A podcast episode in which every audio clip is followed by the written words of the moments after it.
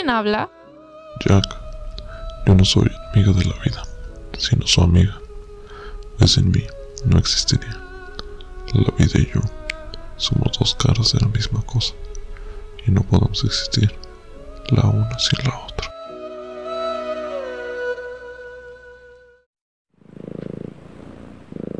Buenas, aquí Ricardo en compañía de Javier y Carolina.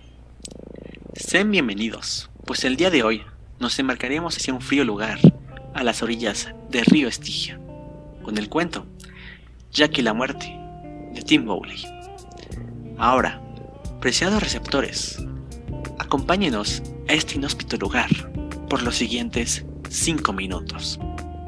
Comenzamos por la trama. ¿Podrías darnos un resumen de la historia para adentrar a nuestros oyentes? Claro, esta es la historia infantil sobre un pequeño niño llamado Jack, que vive junto a su adorada madre. La historia parte cuando la madre de Jack cae enferma, teniendo sus días contados. A consecuencia de la impactante noticia, Jack sale a caminar a la playa, donde se encuentra con la muerte, pidiendo una dirección. Jack sabía que iba por su madre, a lo que se les ingenia para engañarla y encerrarla en un frasco. A causa de esto, la mortalidad cesa en todo el mundo, y aunque al principio parecen buenas noticias, pronto se da cuenta del mal que hizo. Instruido por su madre, Jack regresa a la playa y libera a la muerte. Ella no estaba molesta, de hecho se mostraba sorprendida por haber sido engañada, y como recompensa, la muerte le otorga un año más de vida a la madre de Jack. Muy interesante, ¿verdad? Sí, me parece interesante la facilidad con la que se explica la muerte, ¿no creen? Lo hace de una forma en la que piensas, total, somos chavos, si no valgo hoy, qué bien, y si no, también. Como complemento de la vida. Pues, ¿qué sería la vida sin la muerte? Pero te dice, ¿qué pasó, Master? ¿A qué establecimiento? Oye, no digas eso. No digas eso. Yo te conocí y no eras así. Entenderlo no significa que por eso no haya sentimientos de por medio. Todo está bien, ¿no? Pero como que algo no cuadra. ¿Algo más? ¿Tupu? Sí, recuerden, Jack se enteró que su madre morirá pronto. ¿Creen que se agüitaría? Claro que sí. ¿Quién no se agüitaría con una noticia así de grave? Te enteras que tu jefa va a morir.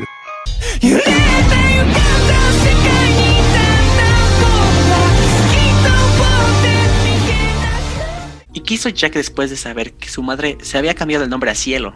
¿Por qué cielo? Porque para allá va. Este... Bueno, fue a la playa más cercana. Correcto.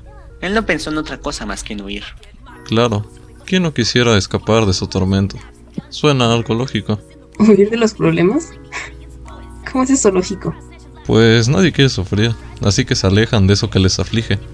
Huyen, por decirlo de alguna manera. ¿Y eso a dónde los lleva? Se van a regresar al mismo punto, así que dime, ¿qué ganan? Ganan tiempo. Están pasando por un torbellino de emociones. No les queda más que negarse y tratar de evitarlo a toda costa. ¿Sería entonces una manera para aclarar sus pensamientos? Es natural que una persona que no ve salida, que quiere oír. Pero a ver, par de ineptos, enfóquense en el tema. Estábamos en lo que pasó después de que Jack huyera. Relájate, viejo.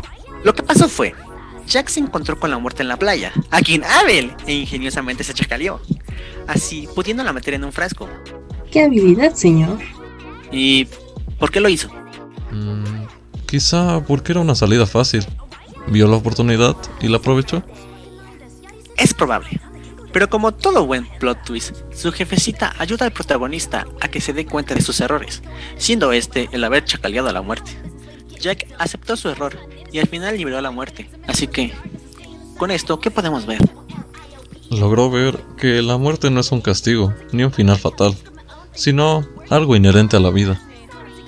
Y conforme los sucesos pasaron, él maduró progresivamente. Exacto. ¿Tanto les costó? Las consecuencias de sus actos, como la inmortalidad de los puercos y gallinas, el no poder recoger verduras de la cosecha, la situación mundial, la, la falta de la muerte, le hizo darse cuenta de que era lo importante, lo hizo aprender que aunque no fuese una situación ideal, era lo mejor. Había cosas fuera de su alcance y lo aceptó. Aceptó el rumbo de la vida y aceptó a la muerte. Aceptó sus errores y aceptó su camino. ¿No creen que este es un gran crecimiento? quisiera agregar algo más. ¿Recuerdan que la muerte le otorgó un año más de vida a su madre por la magia de la amistad? Le dio ese tiempo para despedirse. El punto es que quiero recalcar lo importante que es el despedirse de alguien antes de que sea demasiado tarde. Es cierto, las despedidas son importantes. Y también quiero recalcar que podríamos decirle a las personas a nuestro alrededor cuánto significan para nosotros. Pues todo puede suceder y lo que puede suceder en una situación como esta es arrepentirse. Arrepentirse de lo que nunca se dijo. La muerte puede llegar en todo momento y a cualquiera. Rico o pobre, joven o viejo, sano u otaku. Nadie se libra, ni porque no se bañen. Con esto concluimos el episodio de hoy. Muchas gracias compañeros por estar aquí y gracias a ustedes que nos escuchan. Espero que os vuelvan a escuchar en el siguiente episodio.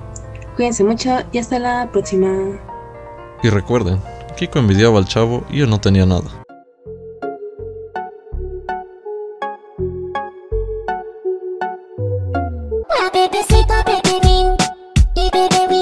Este programa es público, ajeno a cualquier partido político. Queda prohibido el uso para fines distintos a los establecidos en el programa.